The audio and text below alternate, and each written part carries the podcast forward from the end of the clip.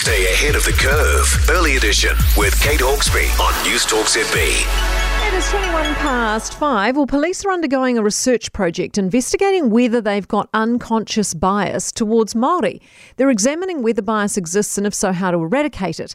In the States, Philadelphia has actually become the first big city to ban minor traffic stops. So basically, police can't pull people over for like a broken tail light, for example. So could something similar be done here? Criminal justice advocate Sir Kim Workman joins us now. Morning to you. Good morning, Kate. What kind of bias exists within our police, do you reckon? And would banning minor traffic stops fix it? We don't know, and uh, we're, we're not investigating unconscious bias, uh, Kate. I perhaps should put that right for a start. We're, we're looking at bias generally within the police, and um, so the, the commissioner has asked us to look at three issues.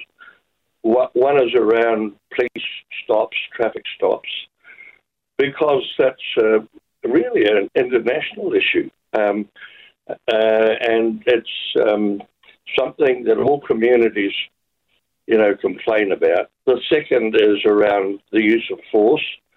And the third one is how the police resolve offences or issues. Um, and and whether charging people with crime is the only uh, alternative.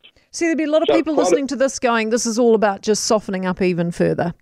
Yes, yeah, they would say that. I think some of them would, not all of them, but um, they what what the research uh, shows very clearly is that some uh, members of the community are are um, selected for police uh, treatment, and that when that happens in those communities, the communities clam up and they their trust in the police reduces.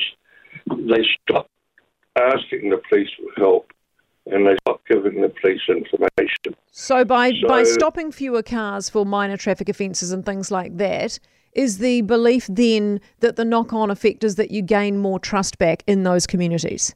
It's, it's that's part of it, and um, certainly, in, I mean, the states has a particular issue around around random stops, mm. but but I think uh, in that's uh, the thing is that often it's not the stop itself; it's the way that the person is spoken to and treated following the stop. Right.